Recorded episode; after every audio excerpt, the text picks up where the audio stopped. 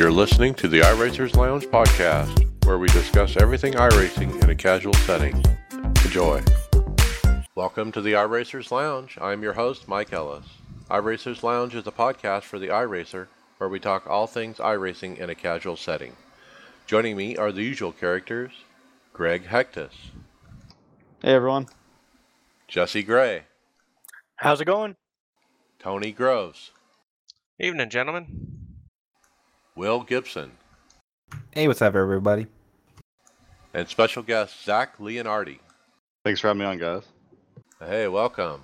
Today's special guest segment is brought to you by SimLab Racing Simulator Products. SimLab provides quality sim racing chassis to suit your sim racing needs. Check them out at sim-lab.eu.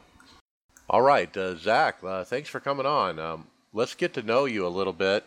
We have a few questions, and first let's talk about how did you first hear the word iRacing, and what did you do about it when you first heard about it? If I'm trying to remember how I found iRacing the first time. Well, I raced like Bandoleros in real life, and I think everyone was starting to do iRacing.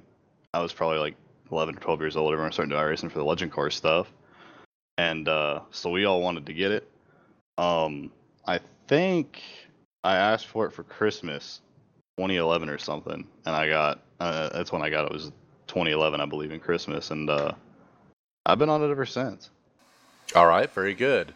Now, I know you're running the World of Outlaws series as a pro. I was also looking at your oval I rating. It's you're no slouch at 61.67. Tell us a little bit about what you ran in oval to get that I rating there. Yeah, so obviously before Dirt came out, I was just an oval guy. I've been on a few teams, and I raced. I ran like B-Fix stuff a lot. Is what I used to race, and obviously I do B-Fix and A-Fix when they come around. I wasn't really big on making setups for them on asphalt cars, but I did a little bit here and there. We ran some. I ran some open setup leagues. I can't remember the name of all of them, but I used to run some open setup leagues with some of my buddies. I mean, I've been on teams with some of the Pete guys right now. I was on team. I'm on a dirt team with Casey Kerwin right now, and I used to be on a team with Novak and Jimmy Mollis, and probably some others I can't think of right now. But I did a lot of like super late model short track stuff. I was more into the short track stuff than anything else. But for a long time there, I raced a lot of B fix and A fix and C fix kind of stuff. And I think my iRacing usually floated. My iRating usually floated around 4,000, almost 5,000. Then Dirt came out, and it was on the oval the oval deal, and it spiked straight up when Dirt came out. So that helped me out a lot. Yeah, your winning overall percentage on oval 14.1%, which is really good. But what really jumps out at me is the Dirt oval 50% is your winning percentage in official. So wow, that's pretty high. Yeah, I was I haven't raced that much official lately, but I used to, when I raced a lot on here, man, it was good. I've really enjoyed the dirt stuff. I raced dirt late models in real life, and so when it came on to iRacing, I immediately had to jump on it, and I really enjoy it.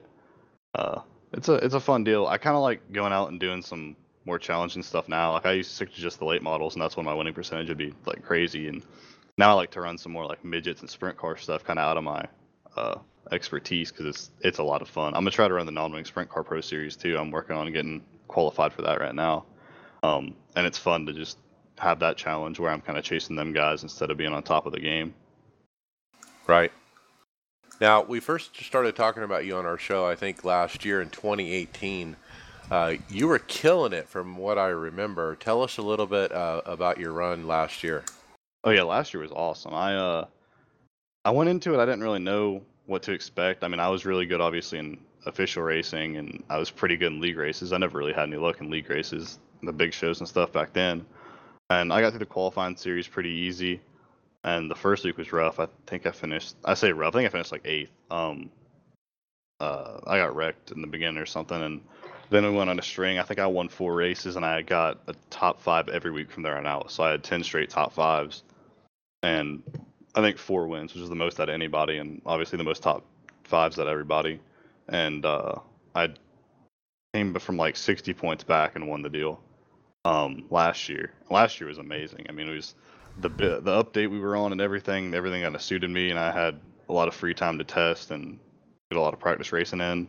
and it was an awesome season. Yeah. Now I think that, you know, definitely brought you into this year, 2019, as probably the top seeded driver, you know, from my opinion, based on you were winning there. So we'll talk about your season in a little bit, but first tell us about your hardware setup. What are you running for monitors, VR, wheels, pedals, that kind of thing? Yeah, so I'm on Oculus Rift right now. I got a Fanatec Club Sport 2 I got after winning the seal last year. I ran on a Thrustmaster T300 on when I won it last year. I have some old Fanatec CSR pedals. I think I stopped selling them like 4 years ago. I've had them for the longest time. And then I've got the Fanatec shifter. I think it's the only shifter they sell, so it's just the Fanatec shifter. And I love the setup I got right now. T300 did me really well. I like that thing too, but this Fanatec stuff is just really nice. Okay, very good. What are you doing with leagues at all, or is it just the official stuff you've been talking about? I run league stuff from time to time. I haven't committed to any. I ran... VLR has a ton of leagues. I think I ran a couple of them last year. And then I've just been running some of the big event money races this year, because on dirt, what's nice about dirt right now is we have them big event money races. I'm friends with the guy. I'm sure y'all know Podium Esports. I'm friends with the guy that started Podium Esports, and I'm waiting for him to do some dirt races. I want to run some of them money races, but I like to run them when I have the chance. I haven't got the chance to be on iRacing as much as I like to be this year, but I've got to hit a couple of big money races. We almost won the biggest one of the year earlier on, the Spring Fling, and then I finished, I think, 8th two nights ago in the VLR Birthday Bash. So I usually hit them special events. I don't really follow too many leagues. Right. All right. What is your most memorable moment so far in iRacing? I'd say it'd have to be winning that championship last year. Not just for the fact of winning it, but... being the inaugural year, it was the first time that I tried to like really go serious on iRacing about winning the championship kind of deal. I mean, I'd run a few leagues on asphalt before, and I considered doing pro on asphalt before, and just never got to it. But it was really nice being able to go out there and get the inaugural season, especially having 10 top fives in a row and them 4 wins. Like guys like against Bergeron and Howard were super strong last year. So that was really memorable for me, and the whole experience going up to Charlotte, which I'd been a few times, that getting to go to the banquet and driving the Clint Boyer car and everything up there, it was just a really, really cool experience. Yeah, that was pretty cool. I remember seeing you with Clint there doing the dirt car thing, and it was a pretty neat prize. And so let's talk about your World of Outlaws run this year, running P7 in points. I went and looked at your finishes. I'm going to read them off here. I got 8th, 12th, 7th, 7th. I did not start at Lima Land, and then 5th. So tell us about those finishes and what you think so far about this year. Yeah, it's been a tougher season. I haven't had quite as much time to test this year like I did last year. And these new guys that came in have been really strong. I mean, we've had 6 winners in 6 races. It's been really tough competition this year. And... Well, it was unfortunate. I'd probably be 4th or 5th, if not 3rd in points right now. But that week that I did not start, we were having internet problems around my house, and so I was going to hotspot off my phone to race. And we had a storm over here, and it knocked out a cell tower. So I had to try to go to my friend's house to race, and by the time I got all my stuff set up, I had 0 laps of practice on the track or anything by race time, and just I couldn't get used to a setup and miss transfer saw at one spot. So if I wouldn't have had that happen, I think we'd be top 4 or 5 in points competing for the championship. So that kind of took us out of it, but it'll be interesting. After Kokomo, there are a lot of guys who got run race suspensions. So points are going to tighten up here this next week. And then it'll be interesting to see where it goes from there. I mean, still as unpredictable as it's been, I think only 7 people have made every race so far. So it's been really crazy with the amount of good cars that are ending up missing the race or just not making it. And penalties.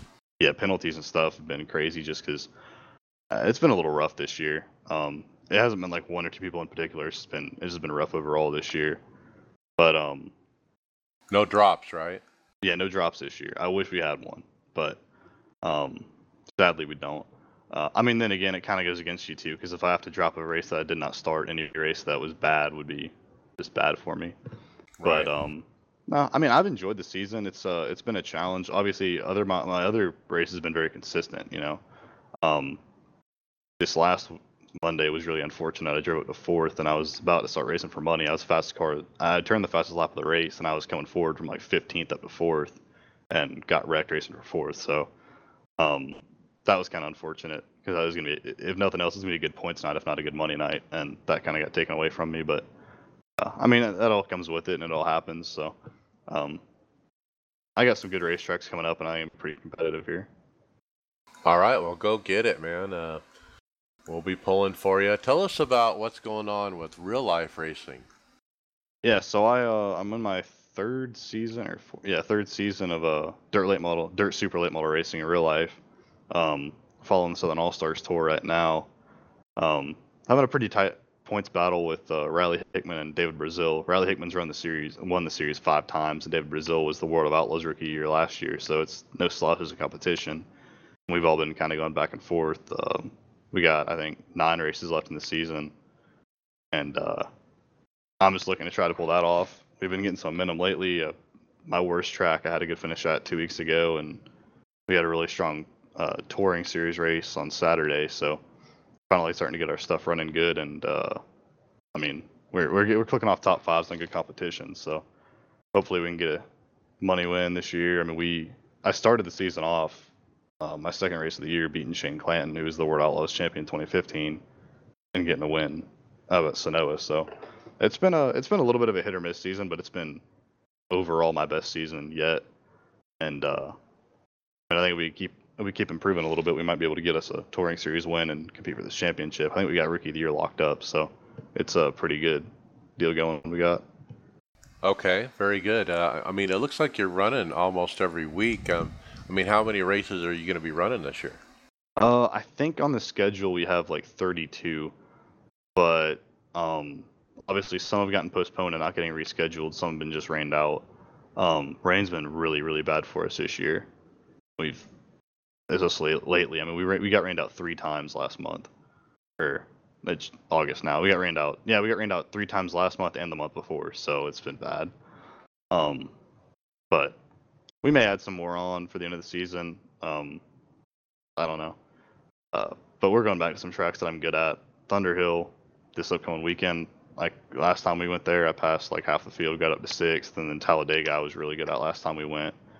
So I'm excited to try to get some points here. I think every race in the rest of the season is a series race, so I think I can compete for this win here, and nothing else. I'm happy with rookie of the year. Very cool. There's a lot of talk about how people move from sim racing into real racing, or vice versa. Maybe they're a real racer and they use sim racing. Which one are you? Did the sim racing lead to the real racing, or was it vice versa, or was this a natural? You do both at the same time? I've been racing real life since I was 5 years old, so it was real racing to sim racing. I do both now, but I mean, I know a few people that have done sim racing to iRacing. I know people that have gone both ways. I mean, it's definitely a great platform to. I mean, there's nothing else out there that's gonna help you jump into a real car as much as iRacing will. Obviously, you can't simulate everything, seat of the pants feel and stuff like that, but. I mean, you see it. There's some of these guys who can hop in a real car, and it's definitely a big boost as opposed to just hopping in one with nothing. It's a big help. I mean, I can tell you for mine, like when I went from legend cars to dirt late model racing, I've been racing already for a year when dirt came out on iRacing, but I still was kind of uncomfortable with racing a full size car, getting up close to the wall and stuff, and using VR. You know, all the size of the car is exactly the same, so. Using VR, I mean, I was able to get used to the size of the car and making moves and stuff like that, you know, getting up next to the fence and throwing side jobs and things like that, and just figuring out just the parameters of the car. It definitely helps with a lot of stuff. All right, very good. Well, yeah, thank you for coming on, telling us all about that. Tell us about your team, and you know, I know we always talk to oval drivers, and they have spotters and crew chiefs and. These people working on setups and stuff. Tell me about the structure behind your effort on iRacing in the World of Outlaws. Are you a one-man show, or do you have a team behind you?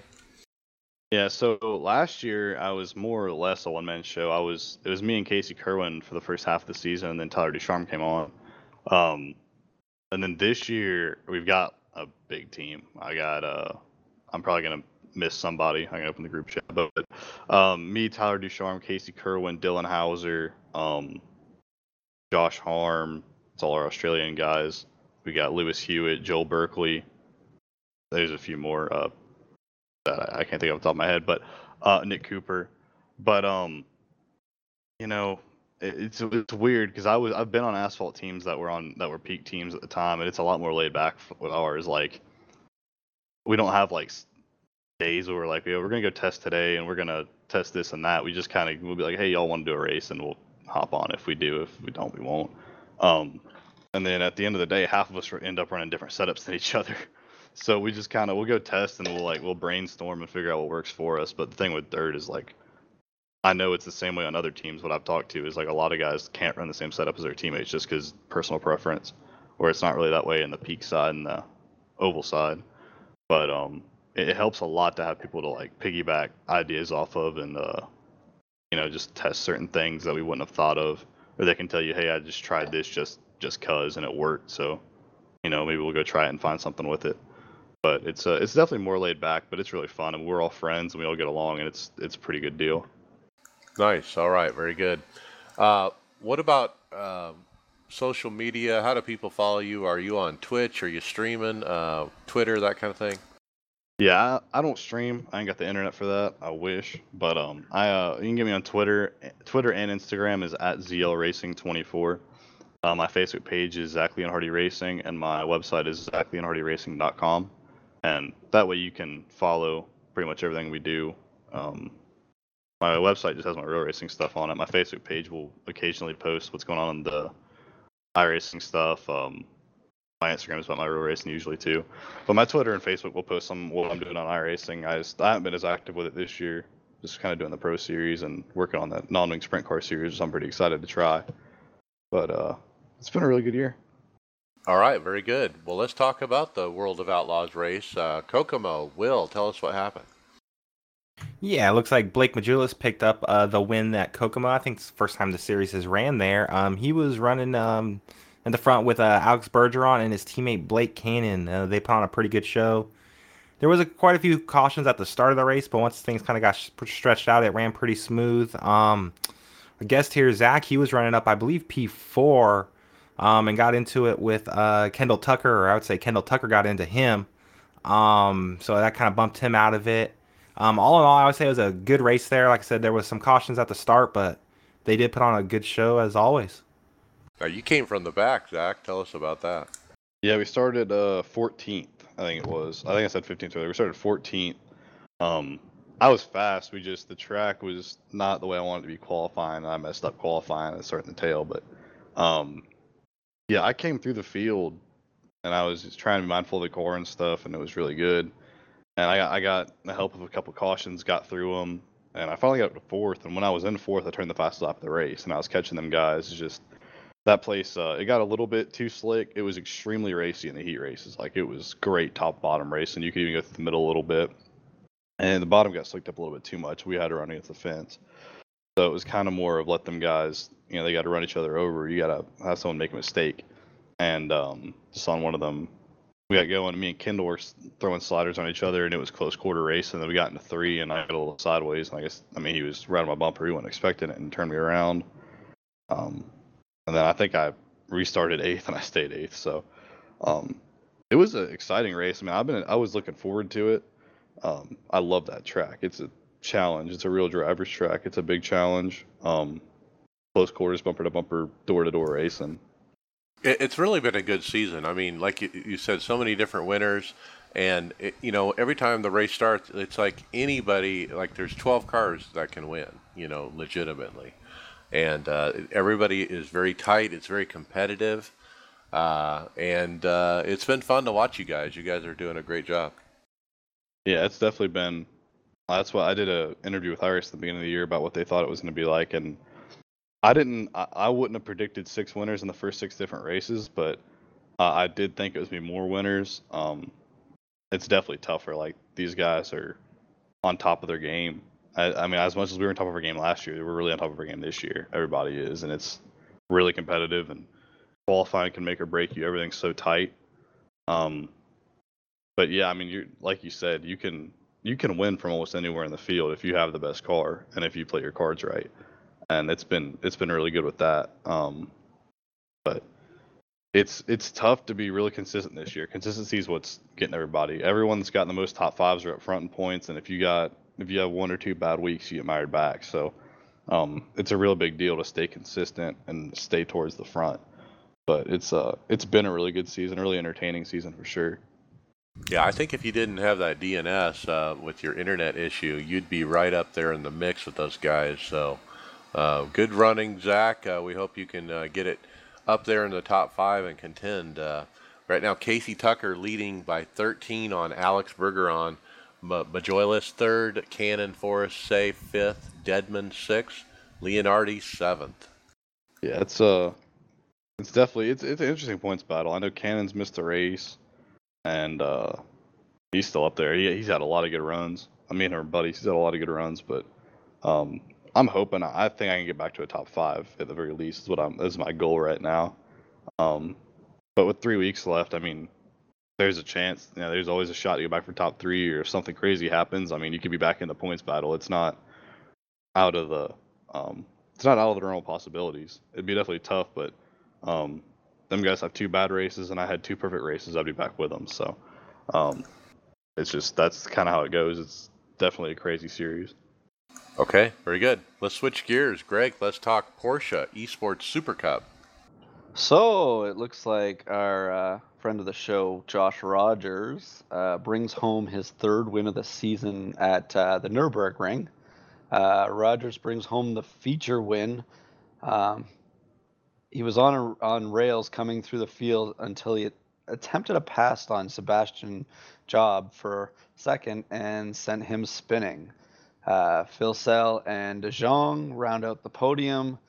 The Podium Esports standings, top 10 or after 10 rounds, Josh Rogers still leads over Bennick and DeJong. Boy, so, it really padded his lead too. Yeah, it looks like he's starting to get a little bit of a command of the league there, or their lead of the championship points there. So the next race is on the 14th of September at Laguna Seca. Yeah, that was I watched the battle with Sebastian Job, and it was a good race. It was just a racing incident, I would call it, more than anything. And Sebastian got the raw end of it, but he was running up there, contending, but got turned around. Bummer. All right, Jesse, NASCAR Ignite. Yes, they just ran Stafford Motor Speedway. Parker Retzloff and Vicky Clark took two wins each. Andy Trupiano, Mulrooney, Alt, and Hunter Johnson each winning in their respective races as well. Clark and Trupiano were the top point getters of the weekend with 158 each. But Mulrooney's 147 ensured that he would retain the points lead. And next week they're going to go to New Smyrna for the playoffs, for the last race before the playoffs. So it's going to be a last chance to try to make something happen for these guys. Now, is this the one where they change cars when they get to the playoffs? Yeah, so next week is New Smyrna, and they will do the last time with the Legend car, and then the last four races in the playoffs are all going to be modifieds. So it'll kind of switch it up for them and see who can adapt. Yeah, we've had some good racers come out of that series. That's going to be a nice curveball that they're throwing to get them used to driving something else, right? Yeah, absolutely. Well, especially because so much of what I've caught clips-wise and full races is in the Legend cars. I mean, it's kind of one of those one-groove kind of deals. It's hard to make passes in a lot of these scenarios and a lot of these tracks that they're putting them on. So you go back to something like that, and guys can make mistakes and, get that second groove to work. And so, yeah, it'll be not only a challenge for them, but it'll hopefully make the racing a little bit funner, side-by-side racing, see if these guys can get a little battle on. Might be a caution fest, Or that. All right, next up, I got July 30th, Patch 2, Season 3, they released. They did some stuff with the, iRacing beta interface, as usual, making that better. There was a fix to the green-white checker. There was a situation where if you were approaching the end of the race and somebody delayed the green, by stopping on the track, it would mess up the green-white checker in some way, so they fixed that. By the way, before you keep going there, we had this discussion the other night, and the guys told me that wasn't going to have a problem. Do you not remember that, Jesse? No, I don't. We had this discussion that the green, nobody thought of it. Because we were having those delayed greens in our Pocono race, and because somebody was stopping on track, and we were wondering if it got down to a green-white checker, if someone did the delayed green. Would it screw up the green-white checkered? So obviously it did, and then they would have found a fix with it. So, yeah, that was Sunday morning. I'm remembering now. Yeah, I know what you're talking about. That wasn't your best morning, was it? I've had better. All right. Something to dirt racing. It says the calculations used to determine surface normal perturbations have been adjusted. This should reduce the effectiveness of build-up banking slightly. Zach, any translation on that? Yeah, basically what it is they've been I think it was last year they had the build with the cushions in it, and we were having really big cushions built up, which would make the top make the tracks really top dominant. And so they've been gradually trying to make the tracks more even top and bottom. So basically that's just making it so it doesn't build a cushion as much, which that came out right before the Kokomo race, and the Kokomo race was phenomenal in the heat races, top and bottom, and Kokomo has always been a top dominant racetrack. So it's definitely getting to where it needs to be. It was just, all that's doing is making the top a little bit slower when the tracks get slick, which will help the bottom be competitive with it, and it definitely is starting to help right now. I'm so happy to see Steve Reese and everybody at iRacing continue to tweak on this dirt, and they don't just let it sit on its laurels and be done with it. They're constantly making these little tweaks and adjustments to make it better, and I do appreciate that. Yeah, for sure. I mean, dirt's a tough thing to figure out. There's so many different variables that go on with it, and there's always stuff to improve, but they've done a phenomenal job staying on top of it and trying to listen to the community and what needs to get done and working on it. Yeah, next up, I think this is the biggest thing, significantly improved the dynamic shadow map quality for cars on TV cameras and in general. And so big changes, I guess, on dynamic shadow map quality. I would assume this is going to be to clean up the peak broadcast and stuff of that nature. Right, because it kind of says specifically TV cameras. Yeah, so it's probably to get rid of some of those jagged lines, right? Yeah, a couple little minor updates on the Cup cars as far as shader and NASCAR branding on the pillar. Why is it only the two of the three cars? Good point. No love for the Ford, huh? Or I might already had it on it. I would assume, yeah, that the Ford being so new, they already did it to the Ford, and then they liked it. All right, let's keep moving. Will, iRacing connects the Boston servers to Australia. Yeah, iRacing looks like they have partnered with Hurricane Electric to improve connectivity for Australian and Kiwi customers reaching the Boston server farm. Basically, through network meeting points in Boston and Los Angeles, iRacing will have reserved network capacity on low-latency routers all the way from Boston to Sydney. So anyone racing Australia, New Zealand, that area, you should see a pretty significant improvement. They were saying dropping upwards to 70%, it looks like, on your ping. Wow, 70%?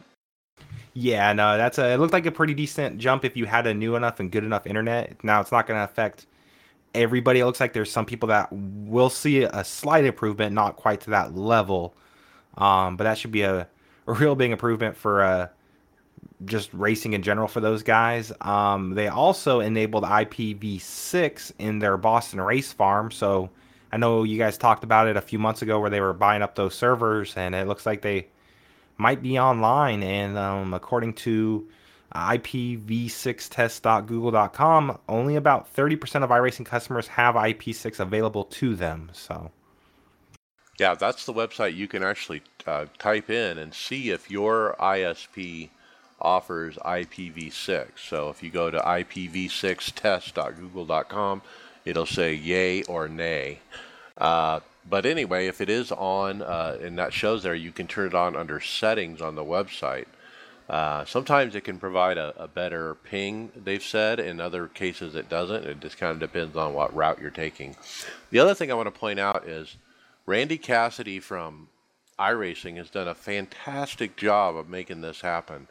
If you want to understand the how this worked and how he put it together and all the different companies involved and how the internet is structured, it's a history lesson on the internet. It really is. If you go read this forum post, he really does educate everybody on how the internet is actually moving traffic from one place to another.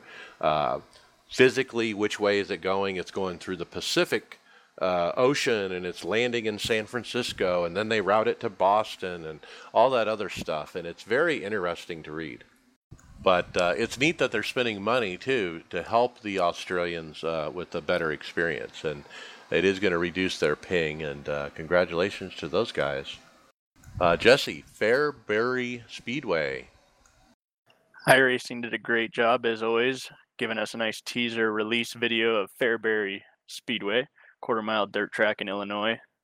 Pretty cool video. I did catch a glimpse of one of the two cars even tagging the wall. It's cool that they didn't make a perfect video. They just went out and made the video and put it as is. And I think they even did a little door banging in one of the corners too. So it's pretty good hard racing.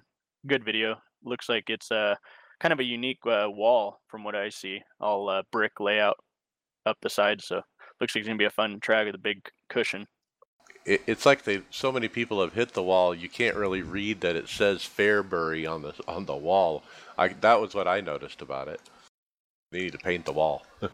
I like the camera angles that they're using on some of this. Just even the up above by the lights and stuff, the way that they're moving it around. They do a really good job showing these videos with the angles.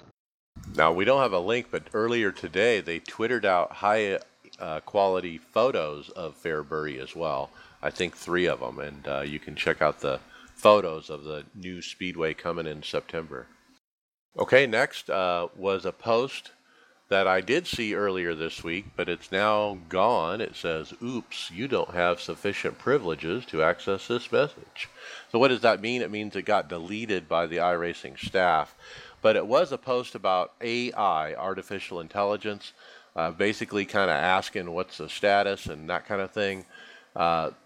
Somebody from the staff did post in there, and I do have a quote in our script. It said, "We are not in a position to release any further details at this time." And I don't know where the conversation went after that, but apparently it went south because the thread has been deleted. So hashtag 2020? Hashtag soon. Greg, how to IMSA? So it's just on the IMSA website here. They did there was an article on it, how to get into IMSA. They were talking about you can go to racing school and learn all this stuff and go through the 7 different series, or you can become a member of iRacing.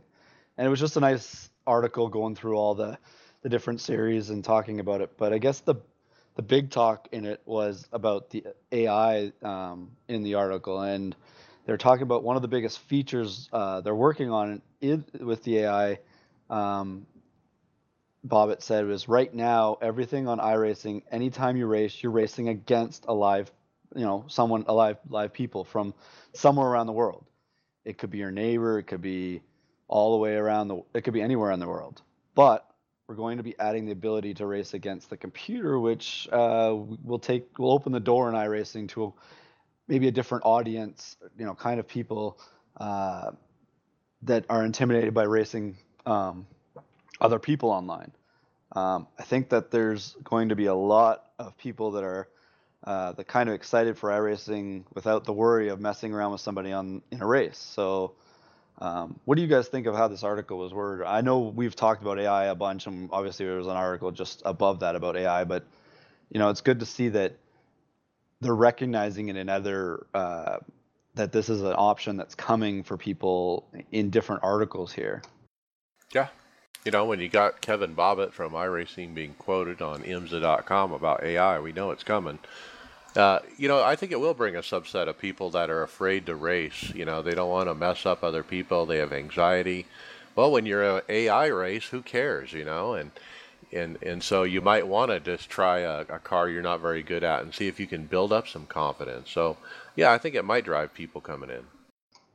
For me, like when I think of AI, I love racing all the other people online, but you got to wait for the thing that I like about when you're like, this isn't a slight on everything, but when you're in console gaming, you can just turn it on and go and race and do something, right? It's right away. Whereas iRacing, you got to wait for the hour or whatever it's on that you're going to race for. So like NIS that we mostly participate in, you know, you got to wait for the time slots every week to race in it. And that's the only shot you get at it.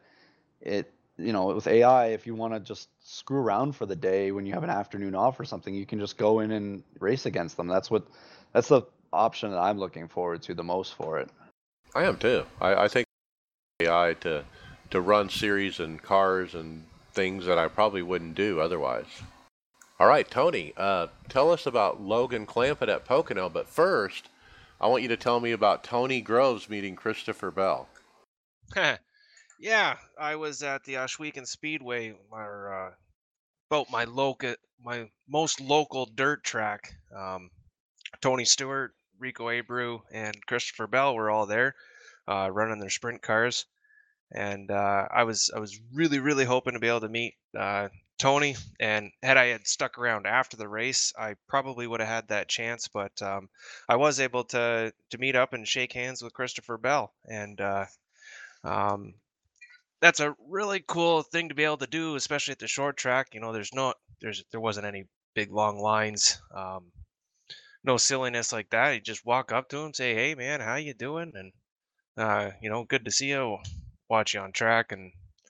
And they're so inviting. They're really gracious, and it was a really, really good experience. I enjoyed it. Now you've got him booked to come on the show, right? Yes, yeah. I'm just waiting for that email. So for Bell, if you hear this, get at us.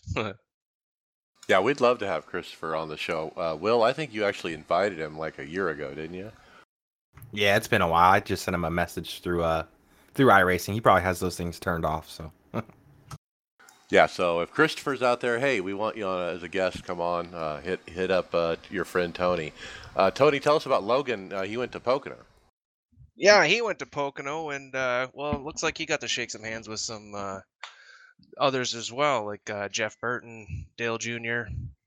I guess I'm a little out of the loop here, but is he racing for Parker Kligerman Racing? Because it sounds like they sent him there, so they got the hot pass, and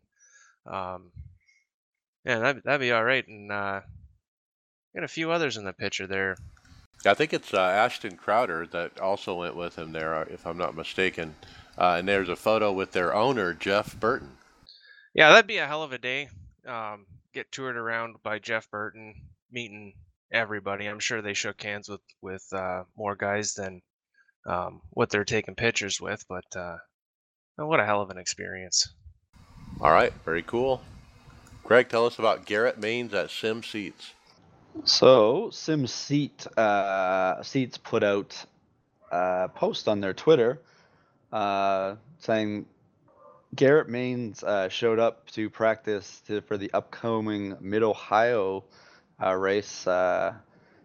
Big things coming for this guy in the future, they said on the thing. The SRX driving simulator, MP33 motion platform with D-Box Tech 2250i. Giving him the feedback he needs to get ready. So it's really nice to see them taking some of these guys taking advantage of going and testing some of these things. Yeah, that motion platform is killer. It's got that D-Box. That's one of the good ones, guys. Yeah, and then another tidbit there is if you look up who Garrett Maines is on iRacing at his iRacing profile, his overall winning percentage on oval is 73%. On road, it's 64%. Dirt oval, 90%. Dirt road, 89%. So this guy is some kind of alien. Looks like he spends a lot of time in the Fix series, though. Yeah. Boy, that is pretty cool. We'll have to keep an eye on Garrett Maines. All right, next up I got is Season 4 is coming up, guys, and they're looking for community input on the schedules, as usual. And so the call has gone out. They posted in all the different forums an Excel to use as a schedule template. And if you want to participate in picking the schedule for a various series, you need to get involved in that forum post and communicate with the other drivers and come to some kind of consensus. All right, Will, streamed basic setup class, week 11, this time the 410 winged sprint. Yeah, peak driver Christian Challoner, he's been doing this series where he'll stream a car and a track and work on setups and kind of just help the community out, and it's really made for people who have little to no knowledge of doing setups.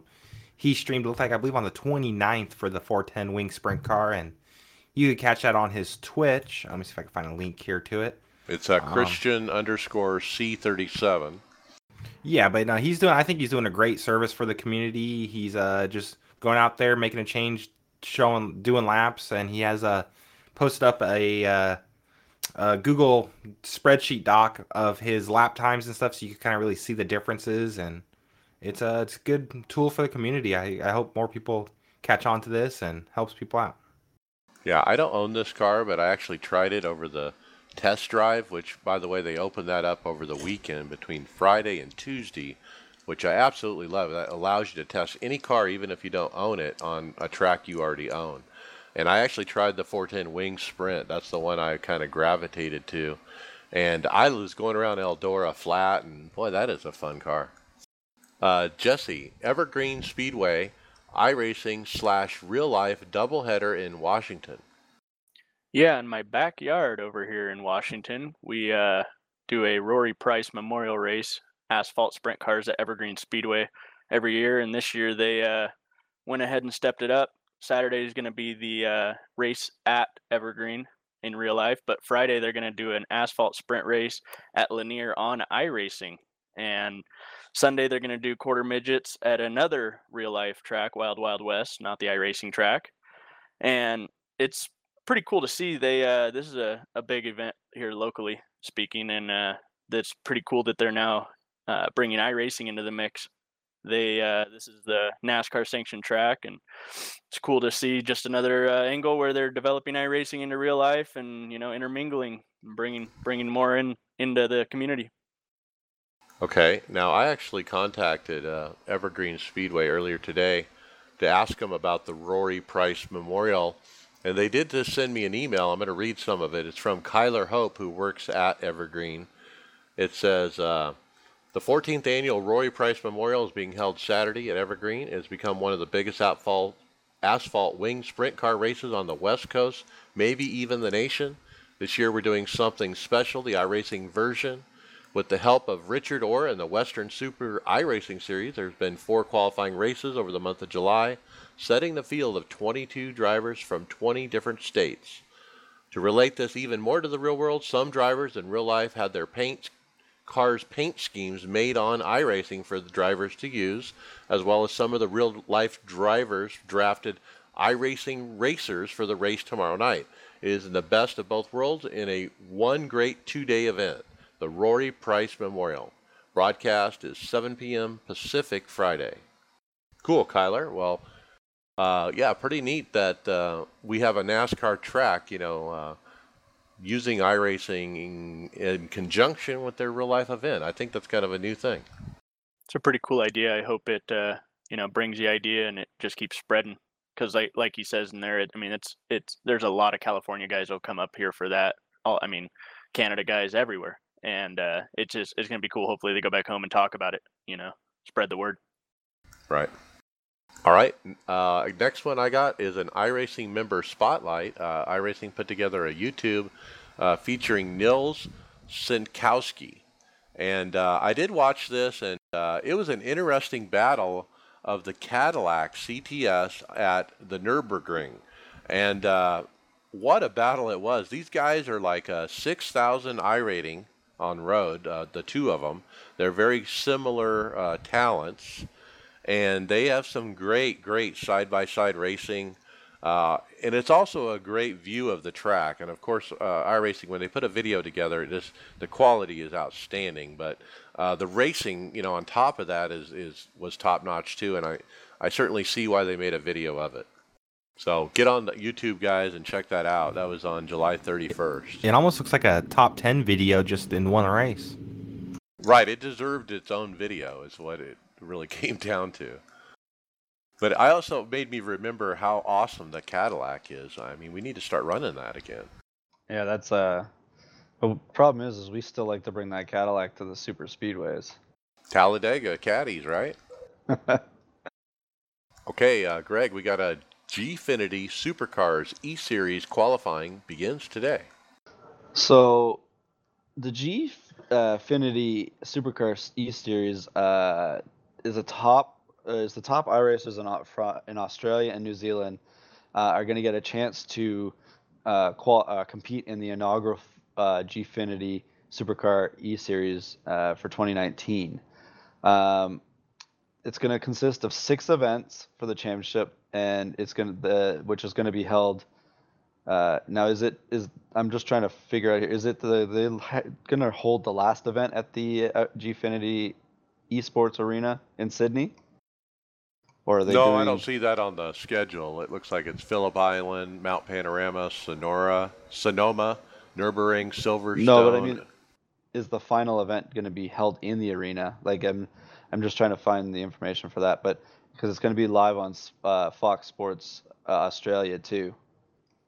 Cool.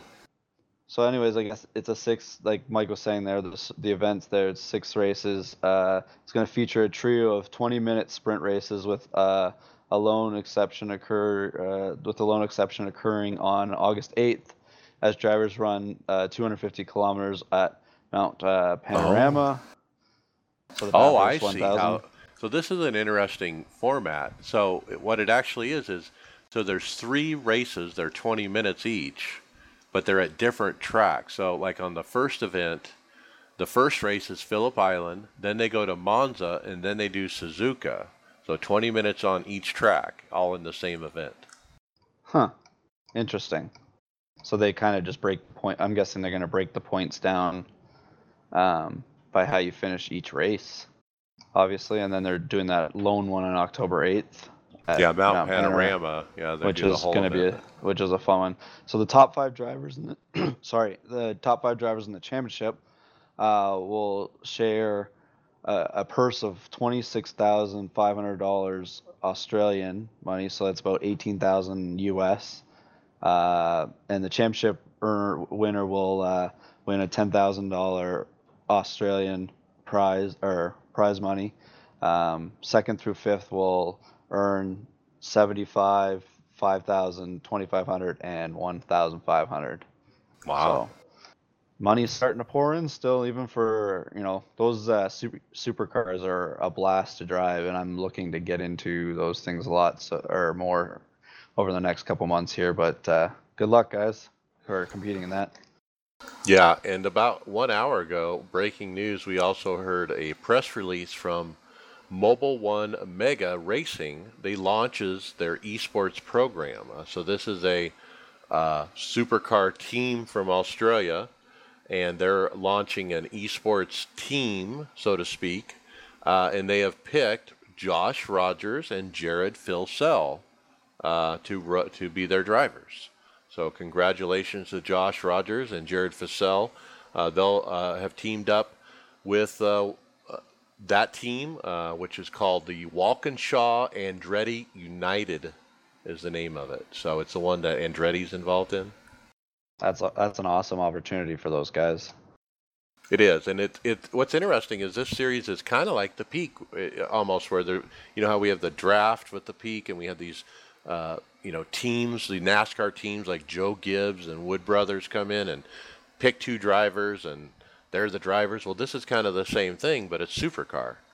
Well, and over in Australia and New Zealand area, these things are their NASCAR, right? Like it's their thing that they go to that they are passionate about over there. it's great to see that they're going to have the same recognition as the Peaks getting, the World of Outlaws are getting, the Porsche series, like all these series that are getting all these this big names. It's nice to see that it's transferring everywhere. Yep. I think the coolest thing about this is going to be basically, it looks like a LAN event at a stadium. I really think, I hope this is successful. I understand that why they're only doing Australian drivers, obviously, because it's close to home and logistics are much better. But I hope this really takes off and sets precedent for other championships to be held at like a live events that you could actually watch, like other esports. I think that's really going to take sim racing and the esports side of things to the next level when you could watch a room of people competing against each other and see the live emotion and everything of that comes along with racing. I hope this is successful just from that aspect alone. Well, if you think about it, they've got Las Vegas has a specifically built arena for esports, and obviously it sounds like they're going to use arena here for this. So and there's lots of these places, you know, popping up for any type of esports to be held. So it's nice that, you know, we're going to have more exposure and more of this will bring it more to TVs and more audiences, right? It's on Fox Sports Australia. Pretty cool broadcast TV, man. That's going to be, you know, and they're obviously going to broadcast it online at the Supercars website and social media. All right, let's keep moving. Tony, IMSA post a lap around Road America. Yeah, now, you guys can totally correct me here, but this is the first time that I've seen this, but I've been told that they've been doing this for a couple to a few weeks now, yep. Kind of promoting their next race, a couple of Porsches, take a lap around Road America. That's, if we've talked about it before, forgive me, but I think that's actually pretty cool. When I first saw this, I was like, well, who cares? It's a lap around Road America, but IMSA, you know, using iRacing to help promote their brand, and give all the viewers a heads up as to what's coming along. You know, that's pretty damn neat. Okay. Next one I got, we have a article that we found about Team Redline, and it says the lines between real world and sim racing are getting blurred. Team Redline manager Dom Doohan thinks that this trend is set to continue. Team Redline has the top road racers on the sim like Verstappen, Hoodoo, and Lando Norris. He basically said all the best talent will eventually come through sim racing, I'd imagine. It's just so much broader in terms of the user base. It's just about filtering that into motorsports. He was also saying that, you know, if you're an upcoming real-world driver, that you need to have what's called a sim profile, as he called it. And I guess that means some kind of experience in sim racing. Interesting European road teams' take on sim racing. I'm wondering if they're doing it this way. They're calling it a sim profile because I know, like, in F1, they have reserve drivers that do a lot of sim work.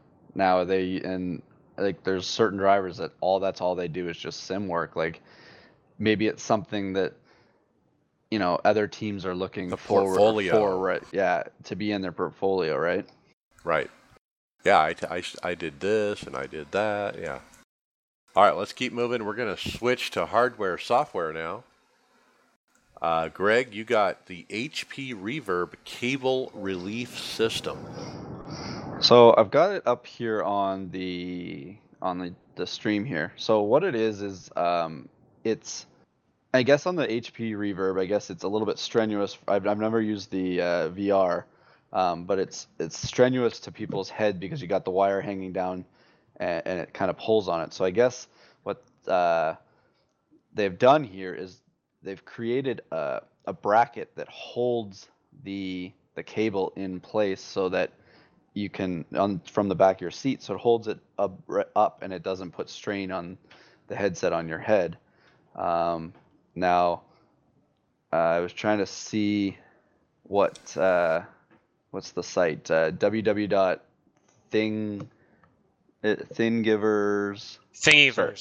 Okay. Yeah, there you go.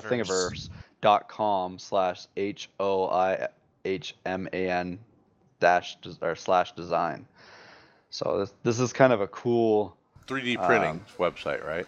Yeah, it's a 3D printing site, and it shows you what it looks like for the file. Would that be the Tony? Would that be the file for it? Yeah. Or is it? You go here to get the file, be able to print it out. It gives you a little preview of what you're actually printing out, and they'll also give you, sometimes in the comments section they'll give you various settings to set that to get the best possible print out of here. So I guess we have a link on here that goes to Amazon for keeping you cool while you're the VR Relief. It's a fan that you can clip to anything to mini desk fan. To have air flow to you while you're racing with your VR on. Well, it's powered by USB, and this goggles has a USB plug, and so that's part of his whole invention is you put a fan on it too. Yeah, it's nice that I don't know how strenuous that cable would be, but it looks like this is a good thing to have if you have an VR that is cables. Still has cables attached that come out of the back of your seat, I guess. But it for lasting comfort, right? Like you just get those couple of cables pulling down, and maybe the back of the chair is adding a little bit of friction to that. So you're trying to move, and you're kind of feeling a little constricted. So this would just take that completely away, give you more freedom of movement, and be smoother and easier to move around. It's a great little invention. And this is a perfect build for 3D printing stuff. I mean, you could take it to your local library and print it off for next to nothing. They're small pieces, right? There's just two. So this was posted by Jared Joel. I guess he called it getting rid of the zip ties. It's another thing to get rid of the zip ties.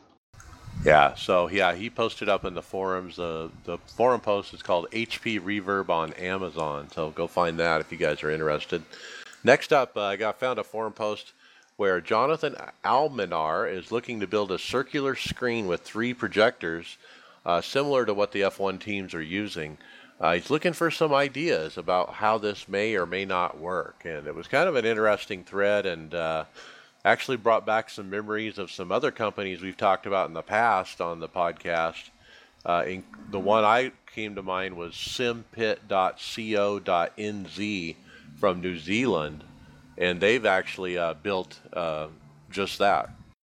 I was going to say, somebody like the NBC broadcast to see click the setup there and wants to replicate it too, because theirs is a half circle too, isn't it? Yeah.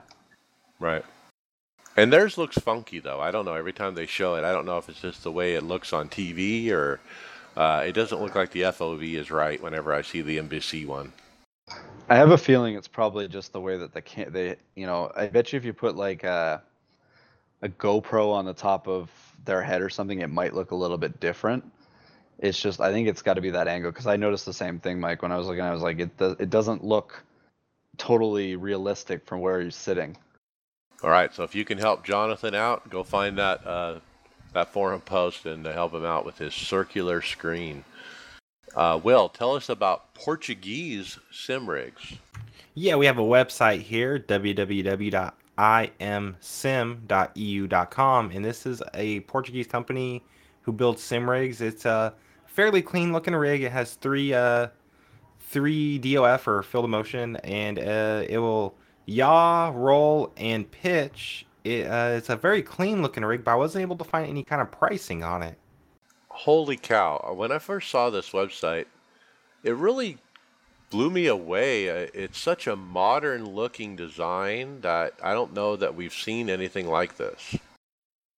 I can't honestly tell you if it's metal, plastic. I don't know what it's actually built out of. It's very clean looking. It's basically two pieces. You have your base, which all the servo motors connect to move it, and then it's like one giant sweep from where the wheelbase is all the way to the back of the seat rest. It's a very beautiful looking rig, but I just question what it's even built out of. Yeah, very curvy looking, and no straight lines anywhere kind of look. a very unique design. And what's neat on the back of the seats, you know, you got the shock absorber kind of hydraulic arms to kind of move the seat. But wow, it does have 3DOF emotion. No idea on the pricing, but they have a great website. This thing would be extremely easy to get in and out of. Yeah, it is kind of low profile for emotion. Look how wide it is. I mean, it's not very wide. Now, if you hover your mouse cursor over top of some of these here, is where it's describing how much motion you have. It actually kind of shows you what's happening. Gives you like a little animated graphic. Yeah, which way it's moving. Yeah, it's got 11 degree of pitch, 33 degree of roll, and 10 degree of yaw. You almost got enough roll there to fully simulate Bristol or Daytona. Get up on the banking, right? This is a neat rig. I really like it. The website msim.eu.com. Jesse, tell us about Proto SimTech. Yeah, Proto SimTech Pedals will be closing its doors, but not quite yet. After about 4 or 5 more batches, now through sometime into 2020, they are going to go ahead and shut down for business. But the next batch that's coming out is around September, but it looks like website says it's already sold out. And then he's going to do a few as the next year progresses, but they're on their way out with a few more batches to get a few more out there, and then they're going to call it quits, it sounds like. Don't know why he's calling it quits. It's obviously a successful business. He kind of wrote a little article thanking everybody and kind of talking about it, but he doesn't explain why he decided to hang it up or what he's going to be doing next. But these are the pedals that Mason got. They're $479 plus shipping. Wonder if it's too costly, like there's the margins aren't there for him anymore to get it all done, and the time in between making these batches is just, it's not worth it for him maybe. Who knows? I mean, he obviously doing more batches, probably doing it to make money, I would guess, but who knows? But they are highly recommended pedals, and Mason, I think, has had pretty good luck with them. I think not today, but that was some kind of other issue. Okay, next up I got is a Track Racer 8020 rig. Racer.com.au has posted some 8020 aluminum cockpits and P1X clones as far as I'm concerned. They look a lot like the P1X, and I wonder if they're actually a copy of the P1X. But, I mean, all these rigs are going to look the same, I guess, to some degree. I do think it looks a lot like a clone. You can tell they used a bigger profile at the bottom, but it, for some reason, just doesn't look as sturdy. I don't know what it is. Their wheel deck just looks subpar compared to the one on the P1X, which is what attracts me to it. It is nice to have another Australia, but I believe they have a U.S. distributor. I've been actually looking at getting the seat they're using on that rig there. Yeah, now it does. There's a forum post by Chris Fowler that indicated. They're only available in Australia, but will be for sale in the U.S. in a few more days. And so there's another 80-20 option, guys, and I don't know what the price will be for the ones in the U.S. Okay, let's keep moving. Tony, we found an aluminum resource for do-it-yourselfers. Yeah, this would be framingtech.com, and it is whatever you need, 80-20. You can order it right from these guys. You have all your different bits and pieces and lengths and pretty much everything you need to build a rig or whatever else you want to build out of the 80-20. You can order it right from these guys, and they'll ship it to you. There you go. So go build your own 80-20. All right, next up I got the 2080 Super Review. So NVIDIA has put out the 2080... okay, so let me restart over. It says, it's essentially a newer version of the 1080 Ti, but with ray tracing, and it costs $700. Reviews say you could overclock a 1080 Ti to pretty darn close what the 2080 Super produces. So the 2080 Super is a 1080 Ti with the new ray tracing. That's what I, in summary. All right. I don't know if I'll be buying that one. Let's keep moving. Jesse, an F3 wheel. Got a forum post on iRacing. Leventi Zari posted up a video of a Formula 3 wheel. Wheels are custom ordered. It's got rubber grips, 290 millimeter Hall sensor shifters, carbon and aluminum enclosure.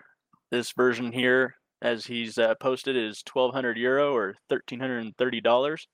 Pretty good design. I think it's got a nice display screen in the middle of it with looks like enough buttons. I mean, it's fairly plain Jane in the button department, but a couple of twist knobs and, you know, enough buttons. It looks like it'll get the job done. It's kind of low profile. It's kind of the takeaway I get on it. Maybe it's really lightweight. It looks very it's a thick steel, but it's not like it's a full-bodied steel or whatever that they're using, or the aluminum or whatever. But it's a nice thin. It's a nice size. I really like that all these wheels are starting to come with a display in them. I'm wondering how many more will start hitting the market the more that you start seeing all these other ones that are being made with displays in, because the displays are starting to be a huge thing right now. I also just wanted a note that says, sorry, for all my customers, I am in a delay with the wheels. I do not accept any orders until October.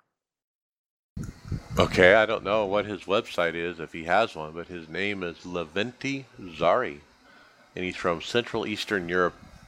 All right, Will, Sim Seat is coming soon. Yeah, this is kind of in the idea of kind of like the GS5 seat from Sim Experience. It's a seat that replicates the forces on you. This one looks like it does it a little bit differently, where the GS5 looks like it has servos and stuff that kind of put pressure on you. This one actually has, it looks like a motor that actually pulls the belts on you to simulate the forces. Also, like the center foam of the seat rotates left to right. So this is kind of a similar idea of the GS5. I did not see any kind of pricing on it. It looks like you have to contact them for that information, but it's something else in that same family of products. And I think I like this idea. You don't have to have the full rig bouncing around and shaking around to get the effects if you got the belts and stuff pulling and putting pressure on you. So I'm a big fan of this type of simulation compared to your just standard motion. If they price this right, and it's a reasonable price, anybody that has a basic rig looks like it could be added to. So like I have a play seat, I probably could mount it into my play seat and have this sensation for whatever price, obviously, they have. But they could really hone in on a market here if they have it the right price, because that other seat obviously has a lot of the G5. Yeah. That seat is, you know, highly priced because it's of its sophistication and what it does. But this thing is, it seems simple, but it looks like it would be a nice option if it was in a more reasonable price range. There's a video, and it shows him turning the steering wheel left to right, and the cushions kind of tilt left to right. The cushion's behind your back and the cushion you're sitting on. Looks like it lights up, too. It looks like they're making this available for Xbox and PS4 users as well. So they're saying that they're going to have a separate one that will be strictly for PC.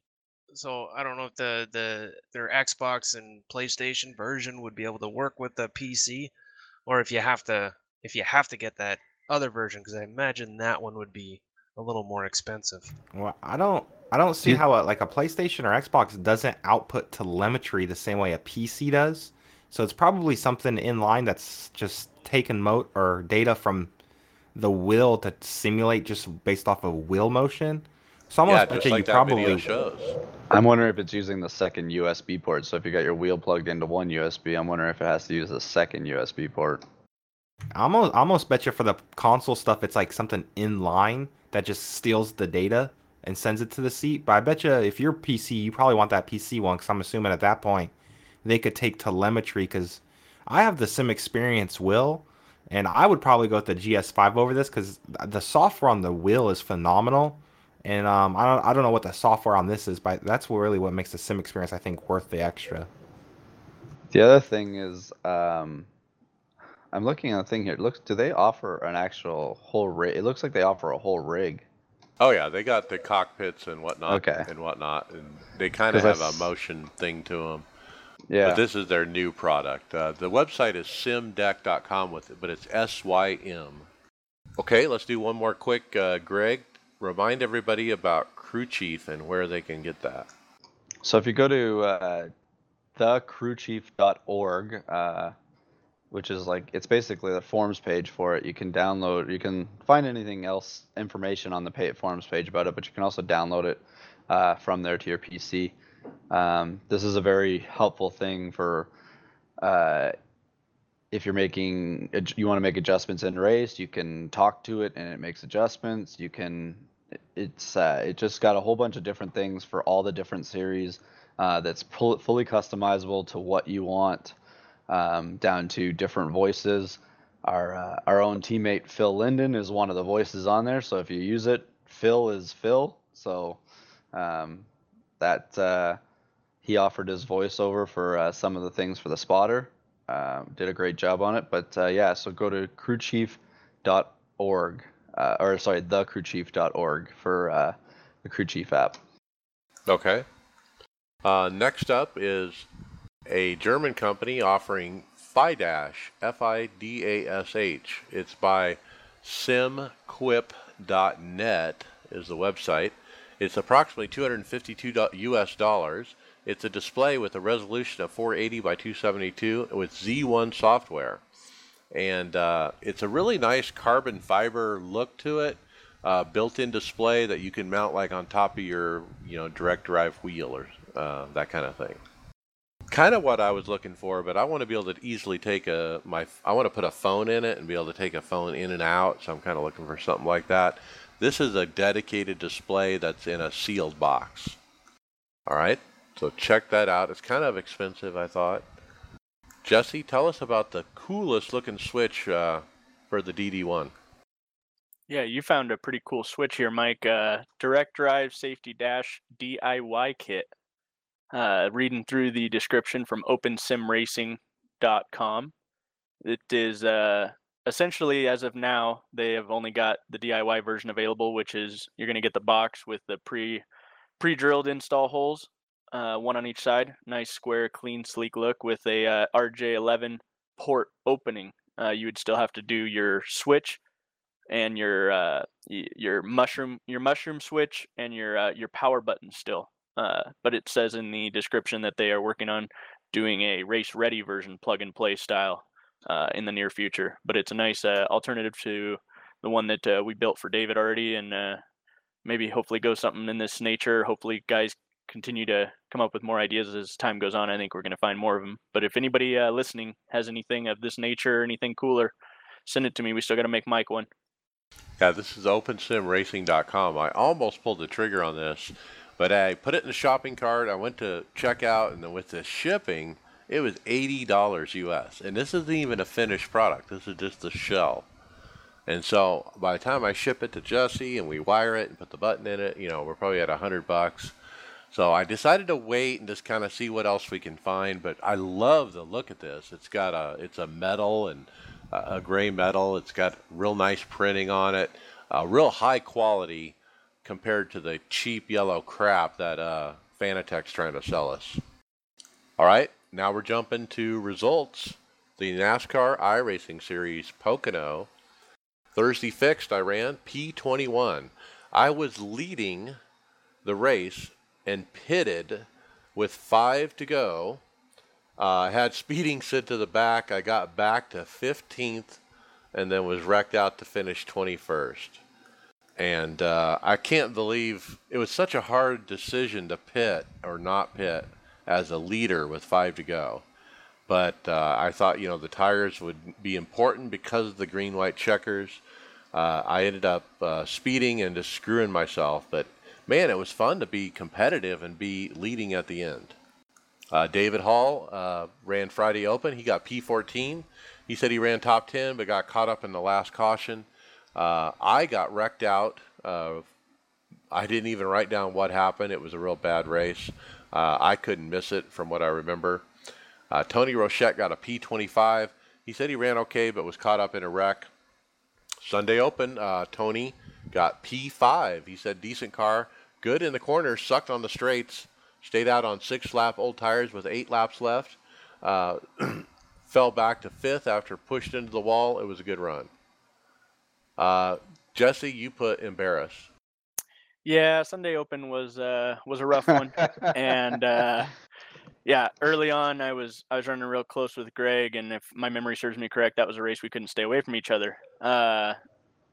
This is Mike. You would not if you were the owner of Team Tifosi, Mike, you would have been very nervous with how close. I think me, David, Mason, and Jesse were running for probably a good span of the race in 4 positions together. And cycling. Inside, like door outside, to door. Three wide. Yes. It was nerve-wracking. And Jesse, why was it a little more nerve-wracking for you? I was a little tired, to say the least. Had a few too many drinks the night before, and it was a rough wake-up. But, yeah, and then to add into the mix, I was just trying to get my bearings back together, and then I got 2 teammates around me I'm trying to stay off of, so I had to adapt very quickly in that scenario for sure. But at one point, when we single filed out and went to start picking off some spots with Greg following, we got into door of a car going into 2, slid the nose a little bit, and kind of ruined it for him, unfortunately. Then later on in the race, everything was good. And then one of the last few laps, I got some karma bit me, and in the same exact scenario, I was the victim instead of the suspect. So I guess it wasn't meant to be, but it was a good run. Like Greg says, it was a lot of fun to run side by side multiple times with those guys. Nerve-wracking just as much, but because we got through it, it was all right. And then Greg, you got P9. Yeah, David was in this race too. He was caught up in an early caution with it, but he was just kept plugging along and got through it. And then on that last lap, there was a wreck coming through the tunnel turn, and they were bouncing off the wall coming down. I went all the way to the inside. I think I was like 8th at the time, and when I came out of it, I was all the way on the inside going into turn 3 in that runoff lane. And I had way too much momentum to try and keep it down there. And I was probably 4th going into that corner. And just with no momentum going around that corner, I lost about 5 positions. And David was one of them going by me, trying to avoid wrecking guys. But I just didn't have any momentum to get to the start-finish line. All right. And then Mason he was wrecked first corner and then wrecked again. He had the best finish of the week in 13th. Sunday fixed. I ran P14, ran between 5th and 10th all night, decided to pit after a 13-lap run on the first green-white checker, and it was a huge mistake. Like I said, I can't figure out pitting with the green-white checker, I guess. I keep coming down for tires, and it bites me. And we're at this point right now as a team where there's 4 of us in the same split pretty much every race, and then there's another 4 that are right on the outside of being able to join us. We potentially at some point could have 6 to 8 drivers in the same split racing at some point if we can ever get us close to each other the way it should work out. Yeah, it's always fun. All right, let's move on to Watkins Glen, Wednesday Open. Jesse, P3, but after qualifying P1. That's Brent. Oh, that's Brent. Sorry. Wow, Brent. Pretty impressive. Jesse, tell us about your run, though. Yeah, I started in the back. Not a road guy. Just kind of wanted to kind of get in a rhythm all by myself and stay out of the way. And was a little bit better than I thought I was getting going, and tried to pick off some spots and was kind of stuck in some places, and was following a guy around for about 3 or 4 laps trying to figure out how to make a good, clean pass. And he had caught some grass going into a hard braking zone that I was going to try to set him up on center exit and try to roll momentum on him. And it just wasn't at the right time. And as he caught the grass, got into him, caught the wall, and we both got destroyed pretty heavily. I was going to limp around, but it was about 30 minutes, and there was about that left in the race. So wasn't really much left to stick around for. Ouch. All right. And then Wednesday fix, Brent also got a P6. Now, Thursday open, we ran. I got a P24. I think I started like 26. I let everybody go. I finished the race without wrecking. And that was a good result for me. And then Mason got P13. He did have some kind of pedal issues this week. He tried to fix them right before the race, and that wasn't a great idea because then it didn't work right. But anyway, his tires were trash at the end of the runs. He was much better this week in the A Opens. He gained 358 I rating this week at the Glen. So Mason's been farming, I guess. And then, Jesse, you were running right with him, but you finished P15. Yeah, it was nice to get in line with Mason. He's been working with me all week, and I appreciate everything he's done to kind of teach me the ways around this. And Greg helped me in Sonoma, same thing, and so I appreciate that. But it was pretty uneventful. We really, after about two or three laps, it really single filed out and stretched out really. Really, I didn't see many cars much of the race, besides pitting and stuff of that. But I was 0x. Everything was good. I had 0 off tracks. I was doing everything to just go ahead and take a nice what I could get for the race. I knew I didn't have anything for Mason, and we were rolling past Brian Tong, and I made a mistake and got overly aggressive and don't have the abilities on the road like I think I do, and I got into him. Hate it, because at the time I thought I wasn't in the wrong, and found out after watching the replay, quite embarrassed by the fact that I was very in the wrong and would chew a guy pretty hard for the same scenario. So got to work on that. Just got to work on the road side as a whole, really. All right, let's go right into final thoughts then. Next, Greg Hectus.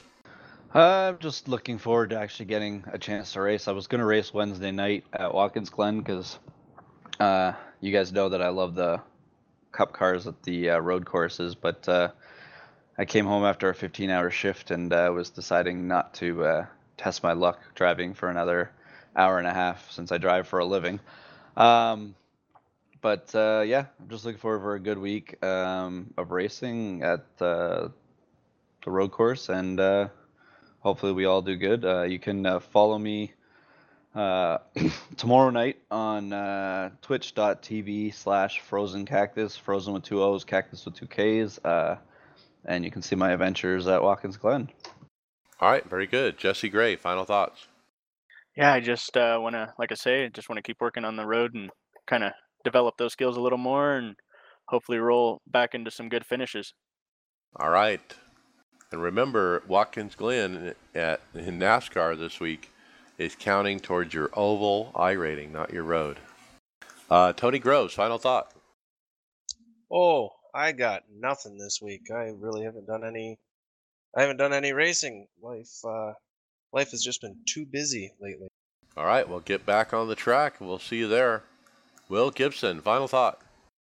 I'm just glad my hotkey's working this week. I missed Final Thought, I think, the last 2 weeks. But, work's been the same here for me, kind of crappy lately. I'm actually in the spot where I'm actually probably going to get a new spot soon, so things should calm down. A few weeks ago, I know I was doing the Road to Pro for the USAC Sprints, and there was basically 2 time slots I was available for that week, and neither of them went official, so I missed that second week. And mathematically, I just was in a bad spot. There was no way in the world I was going to make it. I did some math and thinking if I was around 3,500 to 4,000 I rating, I'd probably get a good enough split that I could.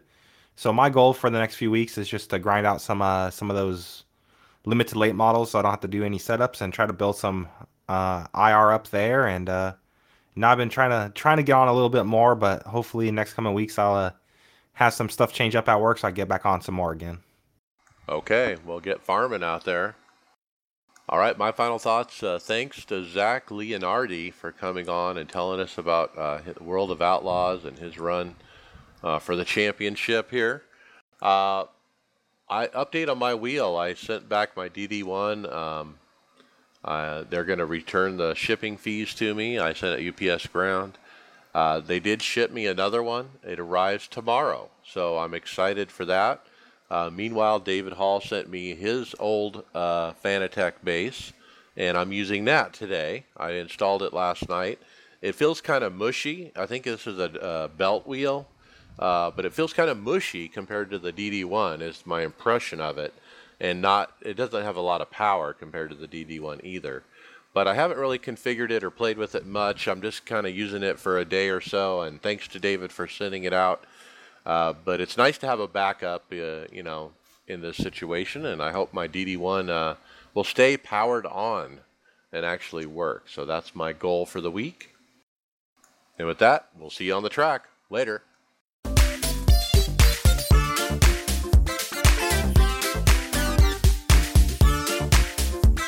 Thank you for listening to the iRacers Lounge Podcast. Make sure to go subscribe to us on iTunes, SoundCloud, or Google Play, Facebook, and Twitter. See you on the track.